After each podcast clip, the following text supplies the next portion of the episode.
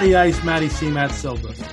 Our war correspondent, Lou Pericone, our great producer, is out in a battlefield somewhere, but he will be back, I promise, ladies and gentlemen. It is good to be back with you here on this lovely show we call the Sunday card. Our positional rankings shows continue and roll on. Just two divisions left, Maddie. The NFC South is upon us today. This is going to be a very interesting division. I think we got like one team at the top and three that we can maybe mix and match throughout, but it is going to definitely be a fun, fun week to, to dive into this division. How you doing, buddy? I'm doing pretty well. Uh, you are right that he is our war correspondent because I believe one of the things Lewis is doing today is going to the Apple Store, which is anytime oh. you have to go to the Apple Store, I, you know, you could be there from an hour to eight hours. So oh. you know that that that is war correspondent. But very excited here to talk about the NFC South uh, quarterback in this division that you're very familiar with, and then a lot of quarterbacks uh, in this division that are that are new to the show. I mean, new new to the, new to the division. Mm-hmm. So uh, definitely a lot of things have changed in this division over the offseason. So, so some exciting stuff to talk about today. This is certainly not a four quarterback division. Let's put it that way. It, it, you will be mixing and matching uh, if I know this division. So, should be a lot of fun.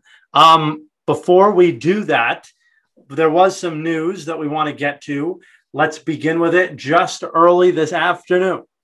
The Arizona Cardinals have offered Kyler Murray, a five year, $230 million worth contract that is 160 million guaranteed. Kyler Murray has apparently accepted this offer. So he will be the quarterback of the Arizona Cardinals until 2028, Matt. Was this a good move, making Kyler Murray now the second highest paid quarterback in football? I mean, yes, he's the second highest paid quarterback in football right now until the next deal gets done. You know, I mean, that's that's kind of how these things go. I mean, if you have a guy that you you spent a high draft pick on and that you have some hope for for the future, you've got to pay him. And again, especially a guy that is capable of going to another league possibly and play another sport that he really does have other options to make plenty of money. You, you got to pay the guy. So if you decide that this is where you want to go with your future, he's been good enough not winning anything. I mean, oh. numbers wise, and and he's flashy. That's for sure. He's fun to watch. We definitely like to watch him play, but tying your franchise to him for the next five years will have its ups and downs. and that's what that's what that's what you get. And you, you know what? He's good enough. Is worth forty six million dollars a year. I, I know. Like, in that is just crazy to me. I mean, you're getting paid more than Patrick Mahomes on annual value. Josh Allen on annual value, Deshaun Watson. Uh, I'm, I mean, there is just a lot of quarterbacks here. Aaron Rodgers is the only one. And look, you're right. The next quarterback will get paid more than him. But there are quarterbacks that are much better than him that clearly deserve to get paid more. And I, I personally, I mean, the Cardinals are going to do what they're going to do. There's just no way I would ever sign Kyler Murray to this type of contract. The guy has a losing regular season record. He's never won a playoff game. I mean, he still has two years left on his contract. What are we doing? Yeah, I mean, yeah, having the two years left is tough because it's like this should really be make or break time to see if he's getting that that extension. But I guess when push comes to, to shove, maybe again, maybe there are other things going on behind the scenes of I better get this now, or maybe you know, it's hard to say because if he waits longer, if he waited two more years to get this done, he would get more money than he gets now, probably, unless things go bad. So definitely a good deal for Kyler. Yet yeah. to be seen. Yet to be seen if it's good for the Cardinals. I saw the tweet today. I think it was something along the lines of Kyler Murray is getting paid $46 million a year to play quarterback when he could have been a baseball player for the A's. The entire A's payroll is $48 million. so that's pretty good. Pretty good. So uh, kudos to him, man. He got his bag, but I don't know. I don't think I agree with this decision by the Cardinals. This is a rough one. Um, Jimmy G today was informed by the San Francisco 49ers, actually yesterday, that his agent Don Yee can begin to seek a trade for Jimmy Garoppolo. Apparently, he started throwing the ball two or three weeks ago. Um, so that is a good sign for him to actually be get going. The problem here, Matt, what is the market now for Jimmy G? Where does he go? Considering, I mean, I think a lot of obvious things going about the Browns. I think that was a, a you know an obvious thought by most people, but apparently, I'm hearing now that they had AJ McCarron and Josh Rosen trying out for them. They're looking for a backup quarterback to Jacoby Brissett, not a starter. And there's also the possibility that the Browns say that they may be looking to sue the NFL if Watson is suspended. The suspension now, there's rumors that it could only be eight games. I don't know. I don't know if there's a, I don't know if there's a, I know that's news, right? I mean, I don't know. I don't know where Jimmy goes after that. Yeah, I just, I don't know why it's coming out now?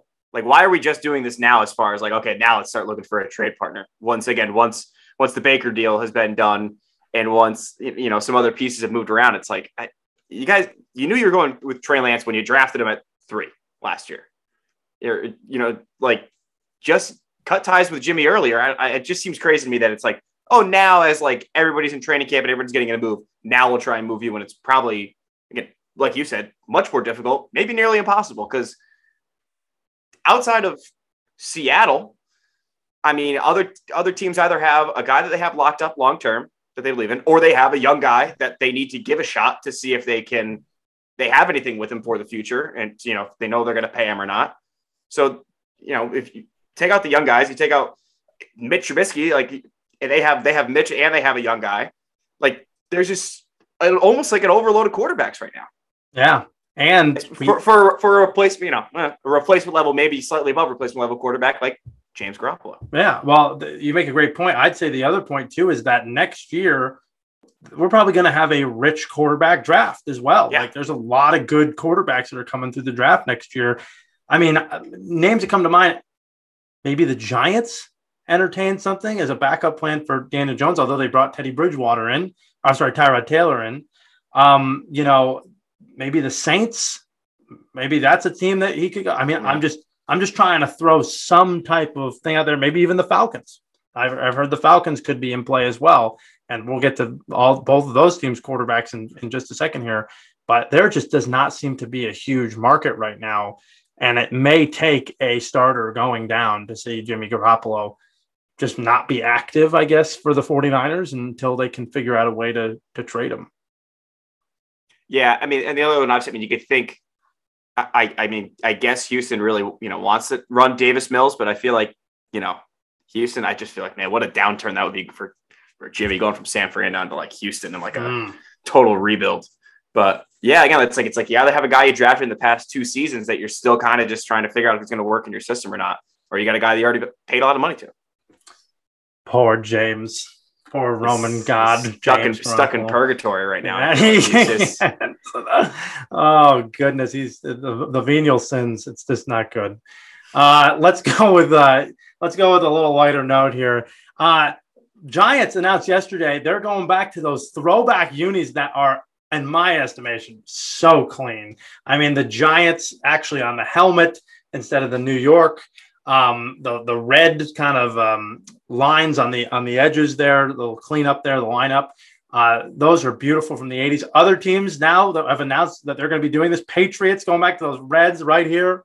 Oh, those are so nice. Those are so clean.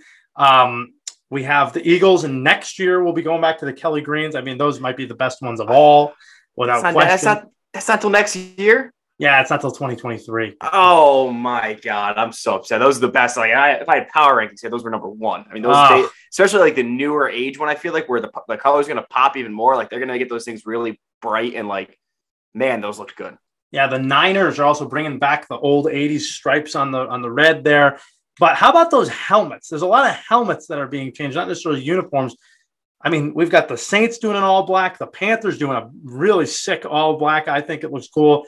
The Falcons are doing a red battle, and the Texans, which I am not a huge fan of, are doing these red battle helmets that are interesting. What did you think?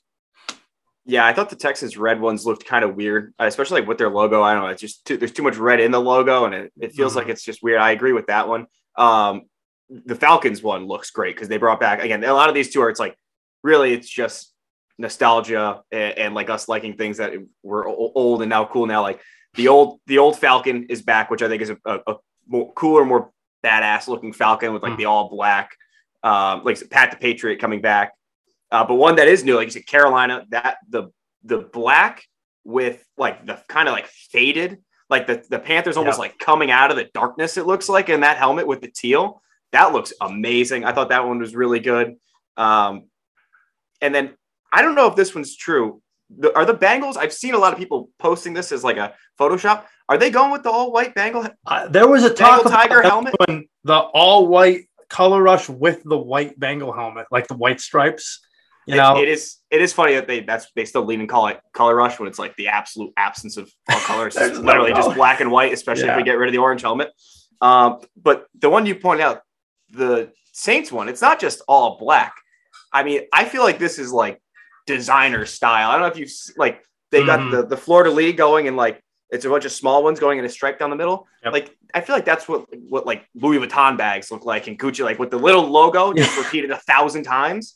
Like I was like, I think this is like a Louis Vuitton inspired helmet here. So I don't I don't know so much about that one. Did you notice the collar on the uniform too is going to be like that too? If you go back and look at it, the collar of the uniform has a bunch of little Saints logos in there, very like you're saying Louis Vuitton esque, right in the in the chest plate. So it hmm. it's going to be interesting seeing them. You'll have to go back and look at them. You can go on YouTube, just type Pat McAfee did a great breakdown of all of them on his show of all those uniforms. You can go and look at them. Really cool.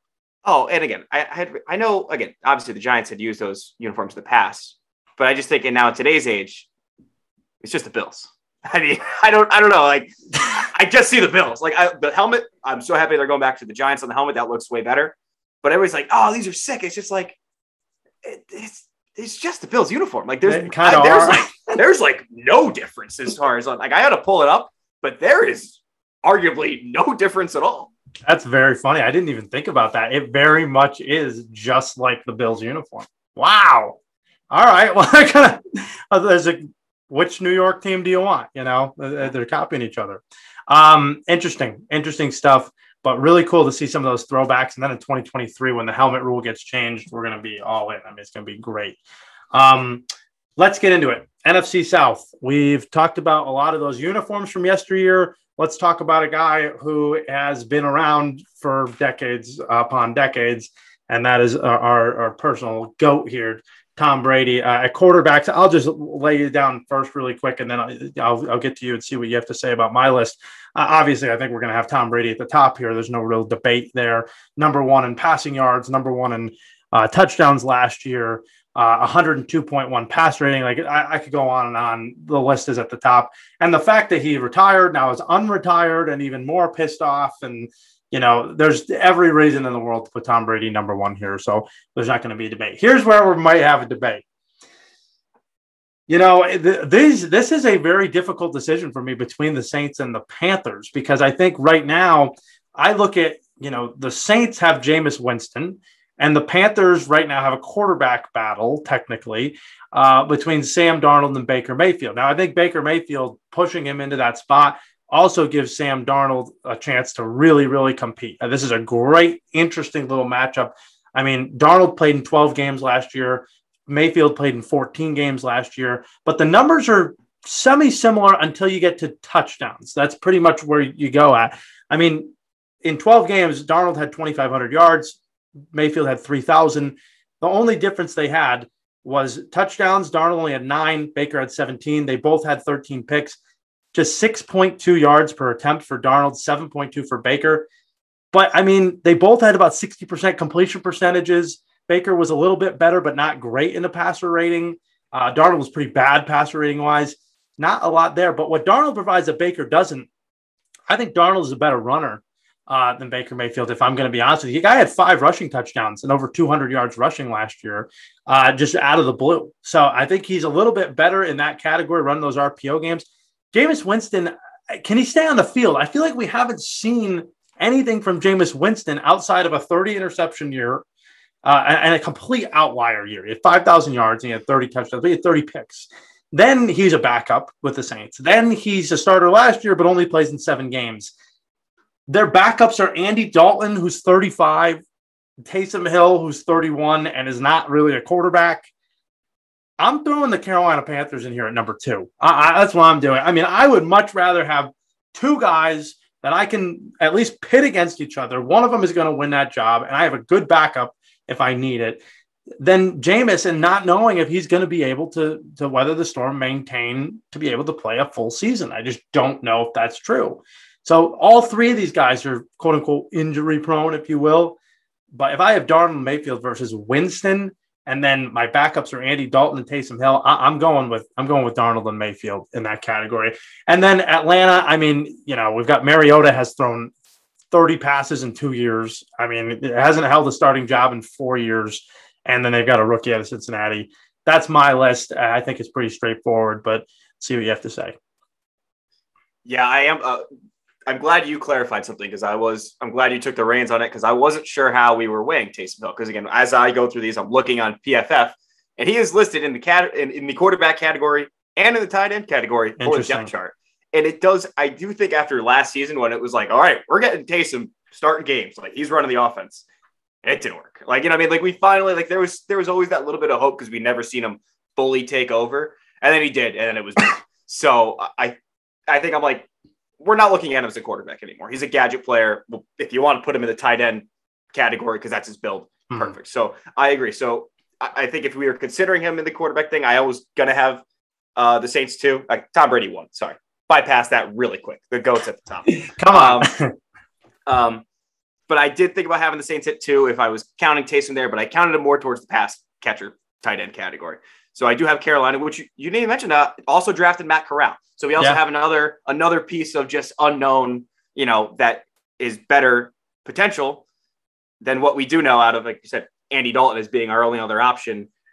Uh, uh, and you know, behind Jameis Winston, who's trying to come back from ACL, you know, uh, surgery in the off, you know. And, and by the way, don't even get me started on the whole Ian Book situation and that whole thing. He was the worst I, performance ever. So that's yeah, again, subtraction by addition. Yes, as I like to say uh, on on the roster there. So I, I do end up agreeing with you. It's a long way me me saying I agree with you on this. So Tampa Bay, New Orleans, Carolina, and then again, Atlanta is they are the most just mysterious team. I don't know what the offense is going to look like. Is the defense going to be any good at all? Like they are a mystery. You know what's great about this division? Both me and you have had strong takes about all four of these teams. The Tampa I deal with Brady, we have both loved Carolina for a while, like, and now we're not too sure. The Saints, you've always been down on and have always been like, this is the year they're going to falter and maybe changing that now. And then you've had this, this sickness with the Falcons for a long time. So, like, I, this is such a funny division to me for us specifically and for this show. But I do agree with you. I think, I think this is, pretty cut and dry, not super cut and dry. You want to start with running backs because this one is another one that is like this is a hard one. This is every one, maybe outside of the Falcons, have you know there's some really good running backs in this division. Yeah, I agree. This is this is one that took a little while, and I think it's going to say a lot about how we feel about certain guys in this category here. So, uh, starting, I guess, yeah, we'll we'll we'll stay with top to bottom here. Uh, I did have who is probably the best individual running back, but I think the best room as well. Carolina with Christian McCaffrey sitting at the top. And again, I think Christian McCaffrey is the most overall talented out of these guys. Again, the injury thing is just what always comes up with Christian McCaffrey. And running back is the one spot that I really have to like, I tone that down a little bit because every running back is injury prone. And obviously, with the amount that Christian McCaffrey's on the field, playing 100 snap, you know, playing 100% of the time, like two or three seasons ago, like never, literally never coming off the field, that does increase your injury risk, obviously. But I would like to think now you have Chuba Hubbard back there who did a really good job for him uh, last year when he was out. And then D'Onta Foreman comes over from Tennessee, who he was kind of a guy that we thought he was supposed to be the guy in, in Houston for a little while, never really did anything uh, when he was there, had a lot of injuries himself, went to Tennessee last year and then had some performances when Derrick Henry was out and, and fit in really well in that role. So I think when you got those three guys back there now, I think that that's a pretty strong room with uh, CMC, Hubbard, and D'Onta Foreman. So I have Carolina number one. And then the next, this one was hard too. The next strongest room, I think, is New Orleans because again, they have a guy like Kamara at the top who who can do it all, and he could just he does everything for that offense, and he has, especially last year when they had you know no Michael Thomas for the entire year, they had no weapons. It was it was entirely up to Kamara to do to make any sort of thing go on that offense. Kamara and Taysom Hill. Uh, they still have Mark Ingram has left and gone back. So he is he's older now. I know, I know it's like you're rolling your eyes like Mark Ingram, but then you got Tony Jones Jr., who kind of does feel like a little bit of a Kamara guy. He's not nearly as good of, I don't think he's at Kamara's skill level catching the ball out of the backfield uh, or making, you know, making guys miss open field, but he is able to do enough things. And as I'm talking through it, I do feel like I should have my number three team above them, which is Tampa Bay, because I'm starting to feel like now, like I don't know, I'm, I'm maybe giving them too much, too much with Mark Ingram, who is who's pretty old. He might he might go downhill pretty fast um, this season, but yet to be seen. But as my list is, I have Tampa Bay number three. Uh, you got Leonard Fournette, who apparently came in a little hefty after uh, little hefty cheeseburgers the out there. He uh, he thought Tom he thought Tom Brady had retired and he was kicking back and then he's like, oh, Tom's back. And then now I I, I stopped paying attention to my TB12 diet that he had sent me because uh, I thought he was gone. So, but you got uh, Leonard Fournette, Giovani Bernard, obviously the pass catching running back for Brady that he needs to have, the guy that he can rely on to get first downs and check down to when things get bad. Uh, Ke'Shawn Vaughn still there, and then you could tell me a little bit more, obviously, about uh, Rachaad White, uh, you know, rookie running back who I think could come in and do um, some special things. And then again, in last, Atlanta with Cordarrelle Patterson, who just had an I I think it's an anomaly of a year last year. What he did for like fantasy owners that had him, just absolutely insane. What he was able to do.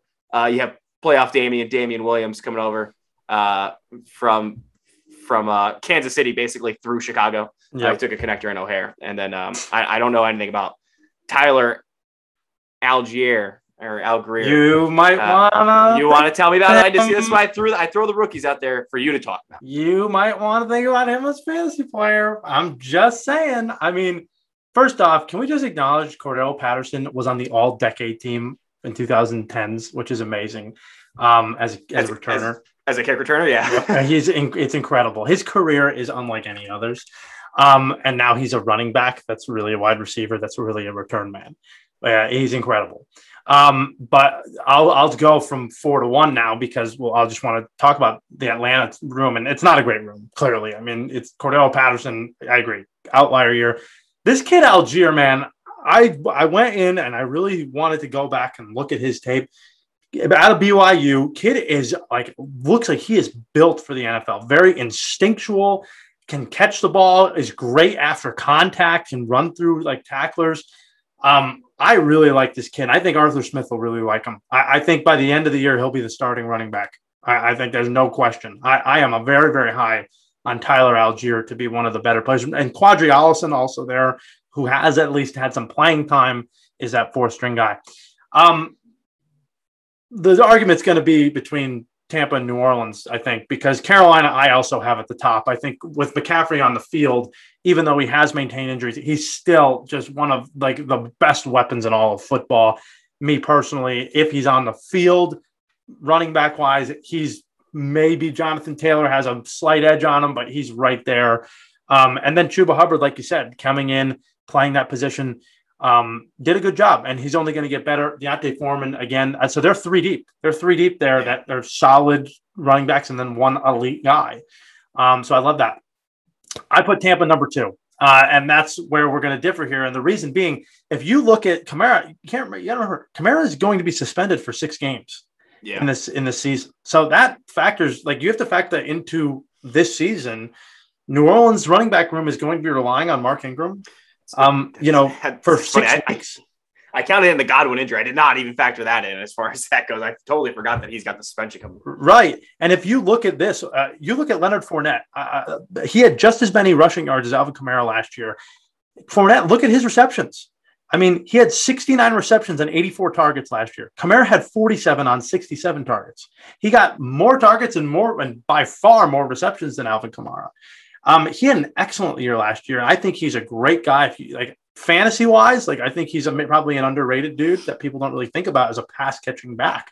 And we'll talk about that later in the fantasy episode in a couple of weeks. But Ke'Shawn Vaughn got a lot of good. I mean, he was great coming out of Vanderbilt, real good player, solid.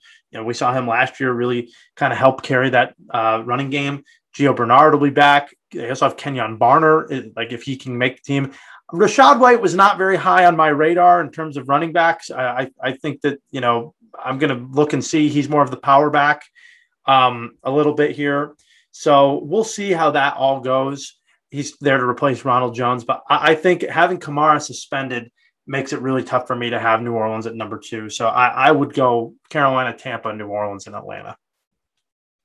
Yeah, again, if I factored in that Kamara injury at all into my my thing, there's feel like there's been there's so many guys between. Oh, we know Calvin Ridley's out for the year, but again, as we're about to get into pass catchers, I'm doing my you know a lot of injuries going around with these pass catchers mm-hmm. that might not start the year. You know, might be gone until close to playoffs and things like that. I feel like I was in the injury news and I wasn't looking at suspension news. So uh, I got to stay up to date on top of all my NFL news here. That Dan, that's why you're around. That's why I keep you around. I'll keep you in that, keep you around. You know, I get I get the news from the principal's office. You know, all that stuff. So handing out punishments and the and, and the whatnot. Uh, pass catchers, interesting group. Interesting group because there's a lot of.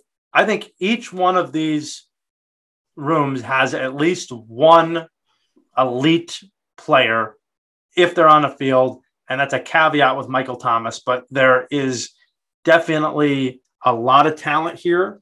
But for me, I would say I have to go Tampa at number one. And really, this more has to do with Evans, but it also has to do with Brady just enhances every guy on this list. Ah, and that's a hard thing. Are we are we getting are we uh, am I breaking the rules? Am I breaking the rules? You're you're fat you're adding in things. We're talking about adding the receivers. All right. I won't add anything in, but still.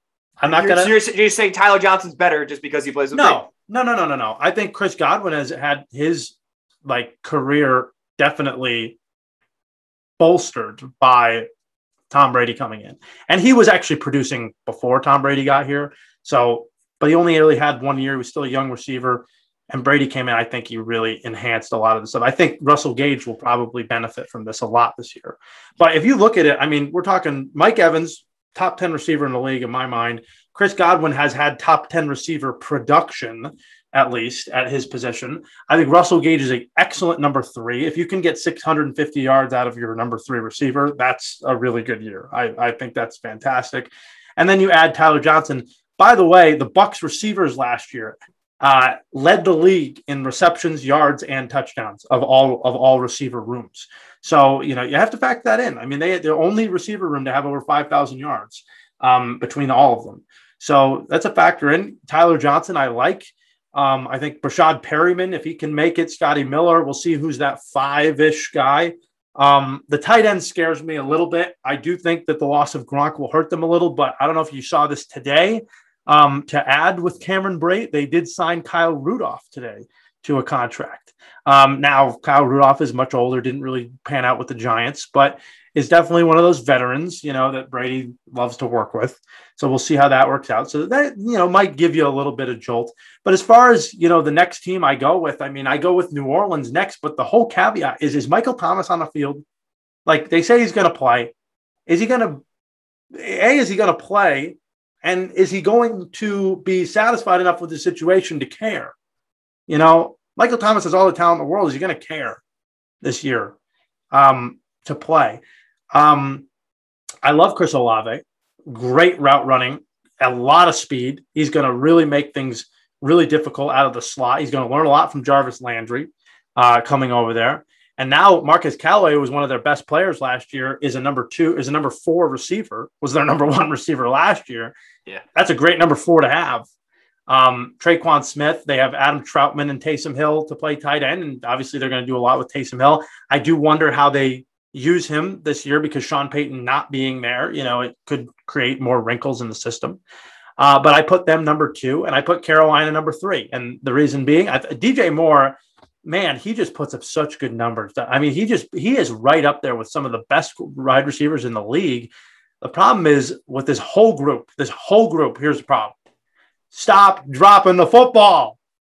They're number two in the league last year in drops. They had 28 drops as a group last year. I mean, that just can't happen anymore. Can't. By the way, you know who number one was? Uh, teams. Teams. Teams that dropped the football. Cowboys. This might benefit you specifically. The Los Angeles Chargers the number one uh, drops team really in the league last year. But Carol, Carolina just drops too many balls. Robby Anderson had a rough year last year. He needs to bounce back. Terrace Marshall, they got to get stuff out of him. Excuse me. And then the tight end situation's not great. Ian Thomas, I like Tommy Tremble a little bit there, but he's still got a ways to go. It's a, a lot of development still to take place with quarterbacks that are looking to prove themselves. And then on top of that, you know, you go with Atlanta, and this is just uh, outside of Pitts. I mean, they're just not much here. I know, like people are excited about Drake London. I don't see Drake London being that explosive Tee Higgins type of receiver. To me, I think he's a he's a possession receiver. Um, he's a big body, and they're going to try to mismatch, put Pitts on the outside and London on the outside, and have their corners try to figure it out. I'm not sure about London. I, I think he's going to get a rude taste. Bryan Edwards, a lot of speed, but didn't work out in in in uh, in Vegas. Damiere Byrd, uh, our favorite name, Alameda Zaccheaus. Uh, it just rolls off the tongue. Great, what a great name. Um, but I, I, do like Anthony Firkser backing up Kyle Pitts too, but there's just not a lot. Maybe Cordarrelle Patterson goes back to receiver a little bit this year. Um, yeah, this is my list, and I, I just don't see a lot from Atlanta. You can see a lot of Atlanta in last place for most of this. So Tampa, New Orleans, Carolina, Atlanta for pass catchers. Olamide Zaccheaus. I yeah. get that right? I see. I want. I almost wanted to go first there because I was going to see if I can nail it. But now, once I heard you say it, I could get it. But we'll start there at the bottom with with number four, Atlanta. I mean, I, I agree. It's pretty much got to be it. Uh, you talked about drops. Bryan Edwards is a name that comes to mind. Again, all the speed in the world can get wide open and then just drop the ball. Um, they bring in Auden Tate, like you know, that's that's something, I guess. But again, it's another team of bringing in guys that were second, third, fourth options on other teams and trying to make them like primary primary actions. Like I said, it's the Kyle Pitts show. We'll see how Drake London does.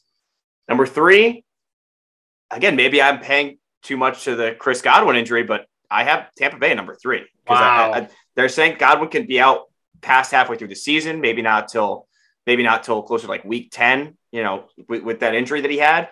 And if you do that, then you're stuck with just Mike Evans.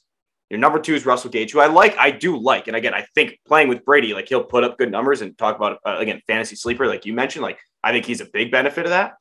But then, you know, Breshad Perriman and Tyler Johnson, we did see, you know, when it was down to those kind of guys to make some plays in the playoffs, it felt like they let them down. And we saw it in front of our own eyes in the stadium when we were there last year. Like they had some plays that they could have been a little bit better. Mm-hmm. The loss of Gronk, loss of AB. Like I think this this receiver group got drastically, drastically weaker than last mm. year. I said, especially if you have Godwin out until at least halfway through the season. So again, Brady will get by and he will elevate these guys, but I think as far as talent in the room, I, I do have them three. Uh, but other than that, it's it's flip that down. I have the same order. I have Carolina uh, in number two spot. Uh, like I said, I think th- those first three guys they have DJ Moore, Robby Anderson. And I think Terrace Marshall Jr. can be a really good player. I think that he can he can come on pretty well and start to develop uh, as well as bringing over Rashad Higgins, who I think you know is someone there to fill in if, if there's injuries for them. Uh, and I do like if everybody's on the field for New Orleans, like you said, if, if we can count on everybody, it's kind of kind of stacked now. I mean, if you have Michael Thomas back, they're optimistic for him to be participating in training camp. He is a bona fide number one if he is playing at the level that he's capable of playing at. Uh, you've got a reliable veteran in, in Landry, and so we we both really like Chris Olave and what he's going to be able to do and uh, and, and complement those guys.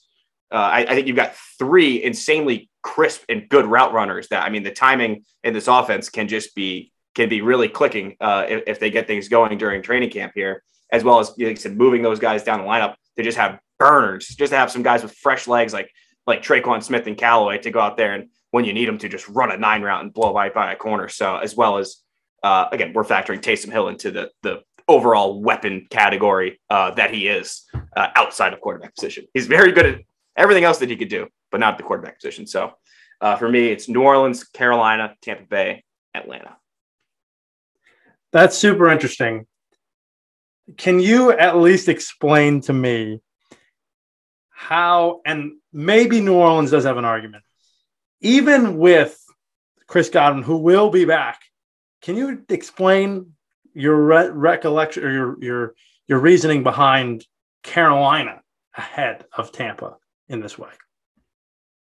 Yeah, I mean, like I think you said, like DJ Moore has put up very good reception and yard numbers over this past couple. He he has poor, very poor touchdown numbers. He's had like one of the lowest touchdown rates, I think, as as far as like his usage goes. Like you know, someone who, who's getting like over twenty five percent of the targets uh, for their offense. The his touchdown percentage in that group is like at the very very bottom. Robby Anderson, I thought when he you know last year was a down year. I think two years ago he showed that he's got a lot left in the tank still. You know, even from his Jets days. And then again, I I, I like I like Terrace Marshall Jr. I think that he's going to start to develop into something, you know, pretty good. And I just, those three guys, if I'm comparing them to Mike Evans, Russell Gage, Tyler Johnson, I would still take that three. And I, again, I think the tight end category, uh, I think is is kind of a wash. I don't I don't love you know I, I think either the, the, tight end groups and, and, and, those like Cameron Brate doesn't do much for me. It, it, so I don't know. I, I think I, I, think I just I think I'm looking at the top three receivers that I'm thinking on that are going to be on the field on most sets, and I I just think I would take that Carolina group if I'm taking Godwin out for the large part of the season. Yeah, I, I, and I think that must be the biggest factor because I've heard similar things to what you said, but I've also heard that Chris Godwin is now pushing to maybe even start closer to week one, week two. That you know, so I've heard different rumblings. I think we're going to see as the weeks go on. But my estimation is that Chris Godwin going to be is going to be back at some point um, in and more than likely in the first half of the year. So I I, I can't take away all what Chris Godwin does if he's going to play for the majority of the time. Now, maybe if I'm doing that, you know, in the same sense as Kamara, but I know exactly how long Kamara is going to be out. I yeah. don't know that with Godwin. So uh, interesting. That's an interesting way we're looking at it. So the Panthers, and we're going to get into this next category here because, boy, I mean, these defenses, I think you got three defenses here that got a lot of talent. I mean, a lot, a lot of talent. Um, I, I, know that Atlanta is really struggling, and I imagine that, and maybe we'll just get as way now. I imagine that it's number four, like Grady Jarrett and AJ Terrell are like the only guys that on that defense that can do anything. Yeah, I, I don't think there's any question that we both got them on the bottom here. I, that was pretty pretty obvious, pretty spelled out from the start. So yeah, like you said, it's a matter of differentiating the other three. Yeah, and this is hard. I say I think it is your turn to go first here, so I'm happy to pass it off. Okay, you pass it off. He's happy to pass it off. All right, let's let's take a look and let's take a gander. This is a great group great group uh, defensively. I think that especially on the defensive line, these defensive lines are really, really good. Um, New Orleans, in particular, if you look at some of their stats last year, they were first in the league in rush defensive yards per attempt. They gave up the least amount of yards per attempt, 3.7 yards on the ground per rush. That was the best in all of football. They were the best team in the red zone last year. Great red zone defense. They were fourth in passer rating, so their secondary was solid. Tampa, same same thing. Secondary was solid until you saw Carlton Davis, Jamel Dean, some of those guys start to go down, and that really hurt them in the playoffs as well. But elite level players at all these positions, and they were a top 10 rush defense. For me, number three, because we're going Atlanta number four, um, and they're awful. Number three, I'll start with Carolina, uh and I'm going to throw Carolina in there just because, and it's not because Carolina I think is a bad defense. I think they're actually a good defense, but they're not a deep defense. I look at their team, I see uh, on the defensive line. I mean, Brian Burns. We got to start acknowledging that Brian Burns is clearly in. I don't know the top 15 pass rushers in all of football. Like I, I think that he is a really, really special, really powerful um, and you match him up with Yetur Gross-Matos from uh, from back there. They drafted him at a Penn State a couple of years ago. You've got two high motor, one really good player, but a high motor other defensive end, and then Derrick Brown and Matt Ioannidis in the middle. Again, a high motor defensive tackle at Ioannidis. Derrick Brown is a load and really hard to deal with. Outside of Daviyon Nixon, they're not really that deep at that position, though. They do have an, a, a pretty good linebacker here in, in Shaq Thompson, but not much else. If you look at them, Cory Littleton, Damian Nilson, uh, Wilson, not a lot there. Here's what I really like about the Panthers their secondary. I mean, Donte Jackson and CJ Henderson are going to be playing the corner position, but Jaycee Horn, man, I mean, this guy is an absolute tank. Not only can he defend the pass and really stick with smaller, shiftier uh, receivers, he can really tackle. I mean, his tackling is really incredible. Um, and then you've got Xavier Woods and Jeremy Chinn is another kid that's like Southern Illinois kid, one of the strongest safeties in all of football. These are a lot of people don't watch the Panthers. So if you know Jaycee Horn and Jeremy Chinn, those two guys right there are elite level talent in their secondary. No question about that. But my problem with them is that they don't have a lot behind that. That's that's what I need to see. So the top guys, great, but not a lot behind that. This is where we get it got hard. It got really hard with number two and number one. Matt, I think we've been looking at a lot of great defenses. I think we've liked Buffalo. I think we've liked Baltimore, the Chargers and the Broncos. We've really liked. We like the Eagles a lot. We like the Packers a lot. I think these two might be right up there, one and two. I, I really think that. I, and, and that's a bold statement. Number two, though, I am going to go with for one reason and one reason only. I'm going to go with the Tampa Bay Buccaneers, number two. And here's why. Uh, I think that the Bucs might have the best defensive line in all this. I mean, if you look at it from top to bottom, Golson, Joe Tryon, uh, then you've got Shaq Barrett, who's a top pass rusher in the league. Um, so those are your pass rushers, and then you've got Akiem Hicks and Vita Vea in the middle. I mean, it, it's a you find two tougher defensive tackles to deal with than that in the league. It's not easy. It really is not easy. Vita Vea is a beast. They've got Logan Hall behind him, who's a kind of a going to be a rookie that's a project out of Houston, real big guy, um, but has a lot of long arms, can get a lot of length on those tackles. The, maybe the best linebacker duo in the league in David and White. I think that's definitely a thing. You got KJ Britt backing him up. And our boy Grant Stuart out of the University of Houston. Thank you, Mr. Irrelevant. Let's go. Love Grant Stuart. He's backing him up. I have to give him a shout out, of course. Um, so he's backing him up, but uh, no better linebacker uh, group than than that than those two guys. Um, and then the corners. I mean, when Davis and Dean went down, I think that really hurt them. That was a problem. Sean Murphy Bunting is one of the best nickel corners already in the league. He's done a great job. Antoine Winfield is already up there as well. And I like how they replaced Jordan Whitehead. They brought in a veteran in Logan Ryan. They have Keanu Neal back there as well, backing them up. Mike Edwards will probably start along with a mix of Keanu Neal, who can also play linebacker. So uh, I think this is a really, really good defense with a lot of elite level talent. But the reason why I put New Orleans ahead of them is because I think New Orleans has the best secondary in the league. That's my opinion. I think it's without question uh, across the board depth and elite, elite starters. Uh, if you look at them, you're looking with Marshon Lattimore, who's right up there in the top five corners in the league. Paulson Adebo is probably the weaker link, but still not a bad corner to have. And then CJ Gardner Johnson, again, another nickel corner that allows them to do so much more.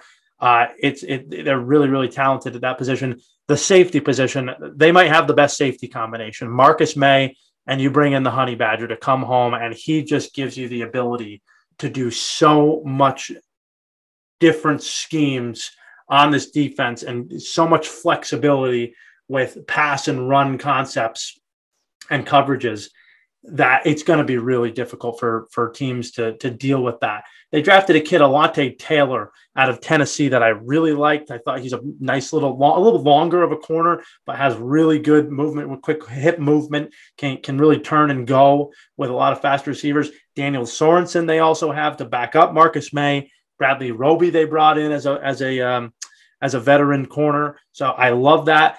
I and and then you talk about like they were the best rush defense in terms of yards per attempt in the league last year.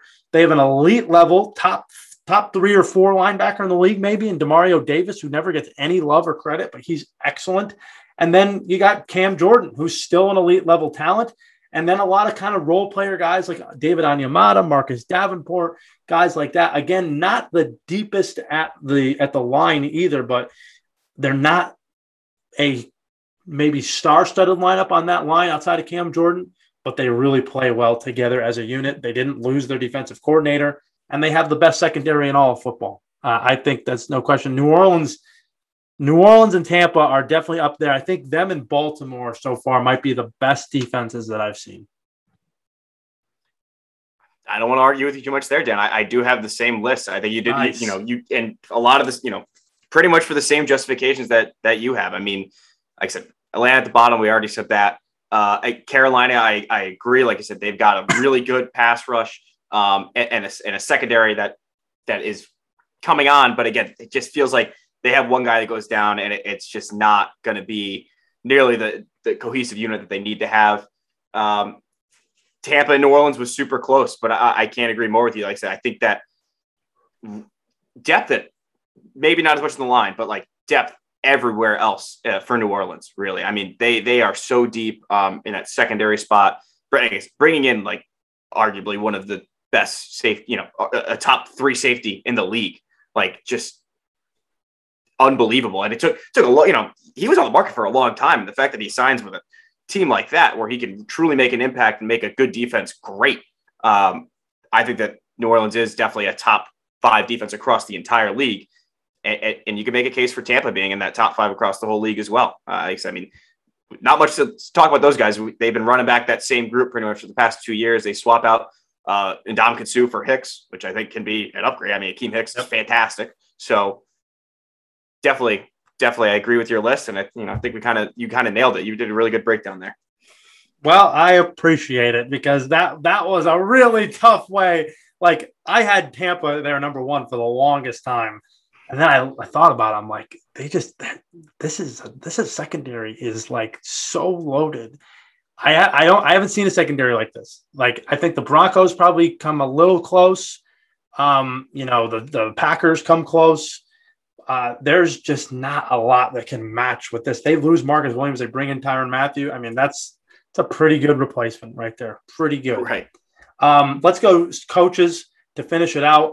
Uh, yeah, this one is hard. I mean, this one's interesting. It's interesting because there's no coach that you look at and say, "Oh yeah, that's a clear, clear top of the league like guy." You've got two former head coaches that are now making returns, and then you've got a third and second year head coach that a lot of people have hyped up, and maybe there's some discrepancy on where they both are at this point. So they just both haven't really done much with with their team. So this is on you. I'm giving you the four on this one. Where you got it?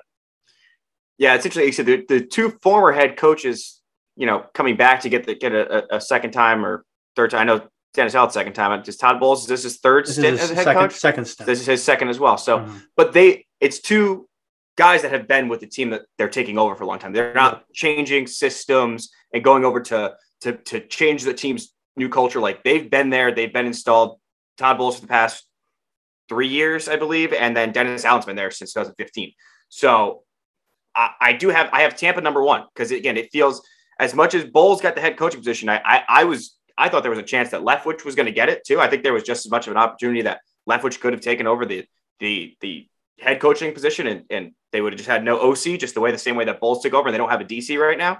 But again, I think you go to the veteran and you go to the guy that's at least done it before, keep Byron focused on the offense, work with Tom, you handle that and don't worry about all the other noise that's going on. So I have them at the top because, yeah, Bruce Arians was there, but I, these guys were running no. the show anyway. You know what I mean? Bruce Arians is is the face level. I think that these guys have always been, you know, we know that Byron's running the offense and he's running the defense. So it's I don't think much changes there for them.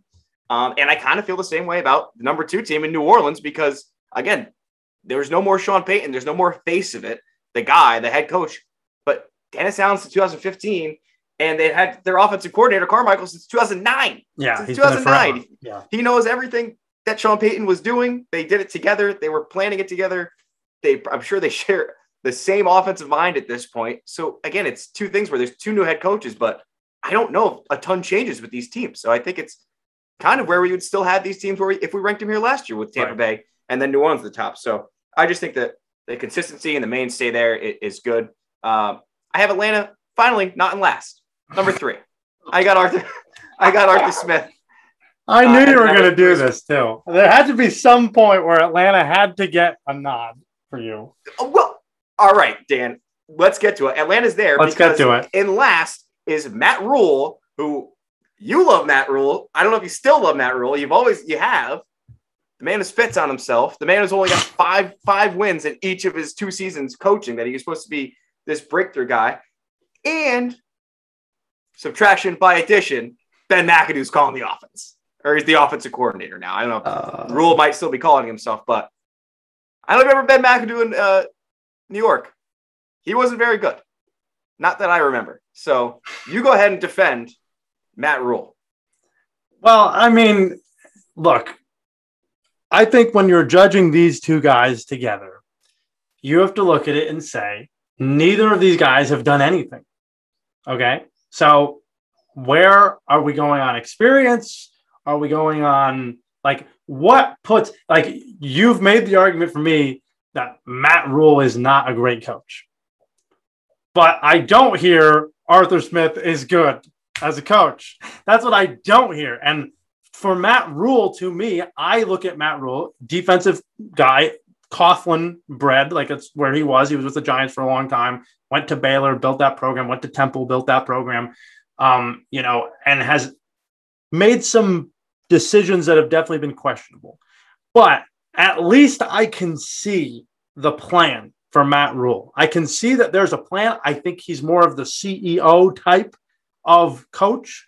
And for Arthur Smith, I just see an offensive coordinator as a head coach. So I don't see a full on, there's more to head coach. We've learned it from how many coaches, Matt Nagy's and all those types of coaches, that there's more to being a head coach than just being an offensive coordinator. It's game plan, it's organization, it's it's decision making, it's critical decision making in very high pressure situations. And I can't say that Arthur Smith has done any of those things. Now, can I say Matt Rhule has done any of those things? At least as a head coach in his past, he has proven it. And, you know, maybe Dean Pees will help Arthur Smith because Dean Pees is an excellent defensive mind. And, you know, they just don't have a lot there. It's, it's going, it's, I can't really, Arthur Smith gets an incomplete. That's basically what it is. Arthur Smith gets an incomplete and really shouldn't even be on this list at all because we have no clue. So that's why I put Matt Rhule ahead of him. Yeah, I, I think maybe that's another thing too. Again, not making the case that he's great. I know we've seen, you know, we've seen that his offense has done really well in the past, like when he was when he was with Tennessee, and I, I think I'm maybe giving him credit off of that.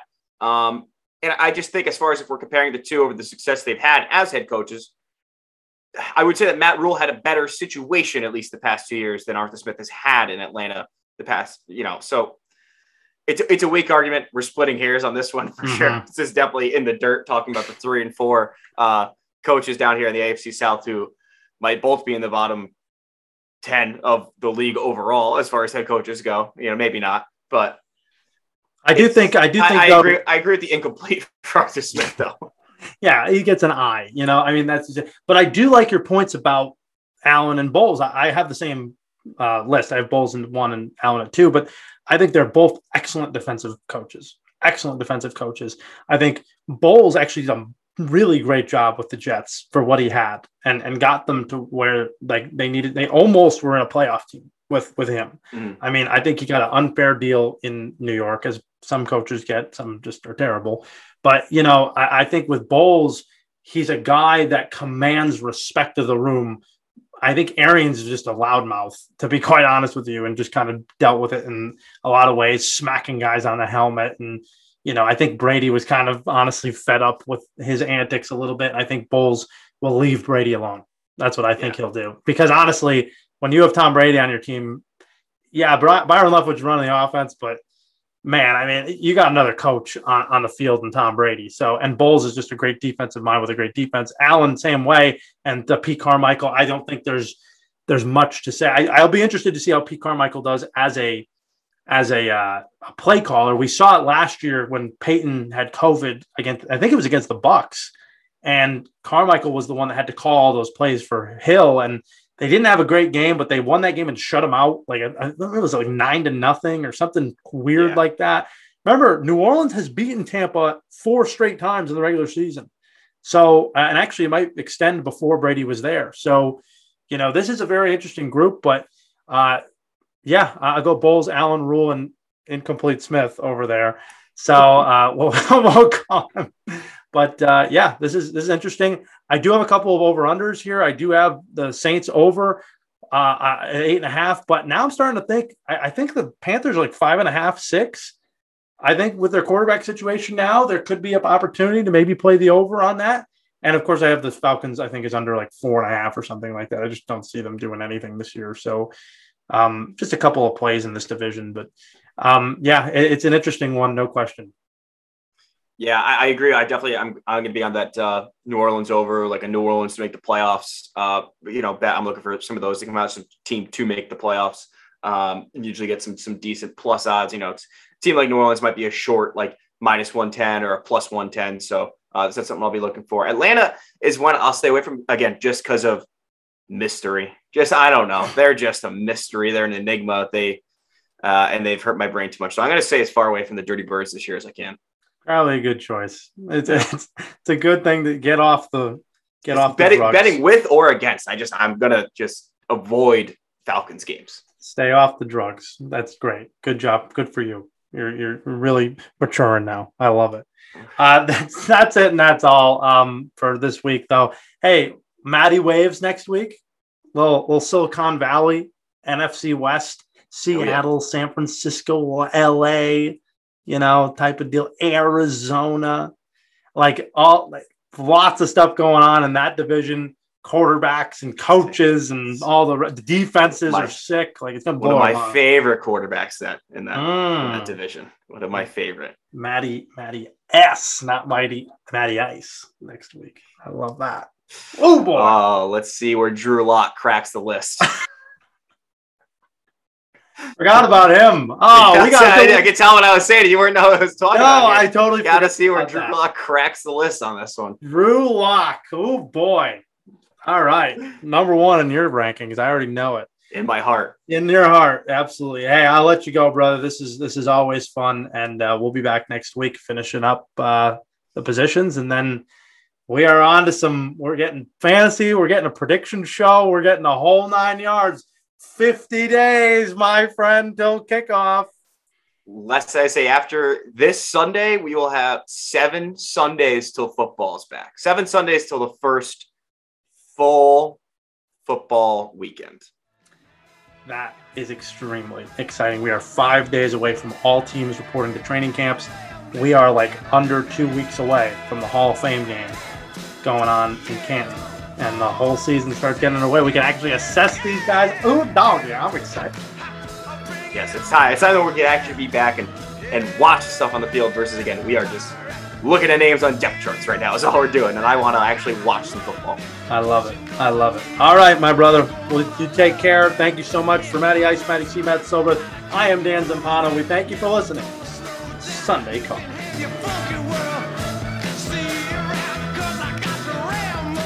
The Sunday Card Podcast is co hosted and directed by Dan Zampano, co hosted by Matt Silvrith, and produced by Lou Perricone. You can listen to The Sunday Card on Spotify, Apple Podcast, Google Podcast, or wherever you get your podcasts. Also, listen to us on Sports Country Radio at sportscountry.net at 11 a.m., 3 p.m., and 5 p.m. on Saturdays, and again at 11:30 a.m. on Sundays. Follow us on Twitter for all of our picks throughout the regular season at The Sunday Card. And remember, if you have a gambling problem, call 1 800 Gambler. That's 1 800 Gambler.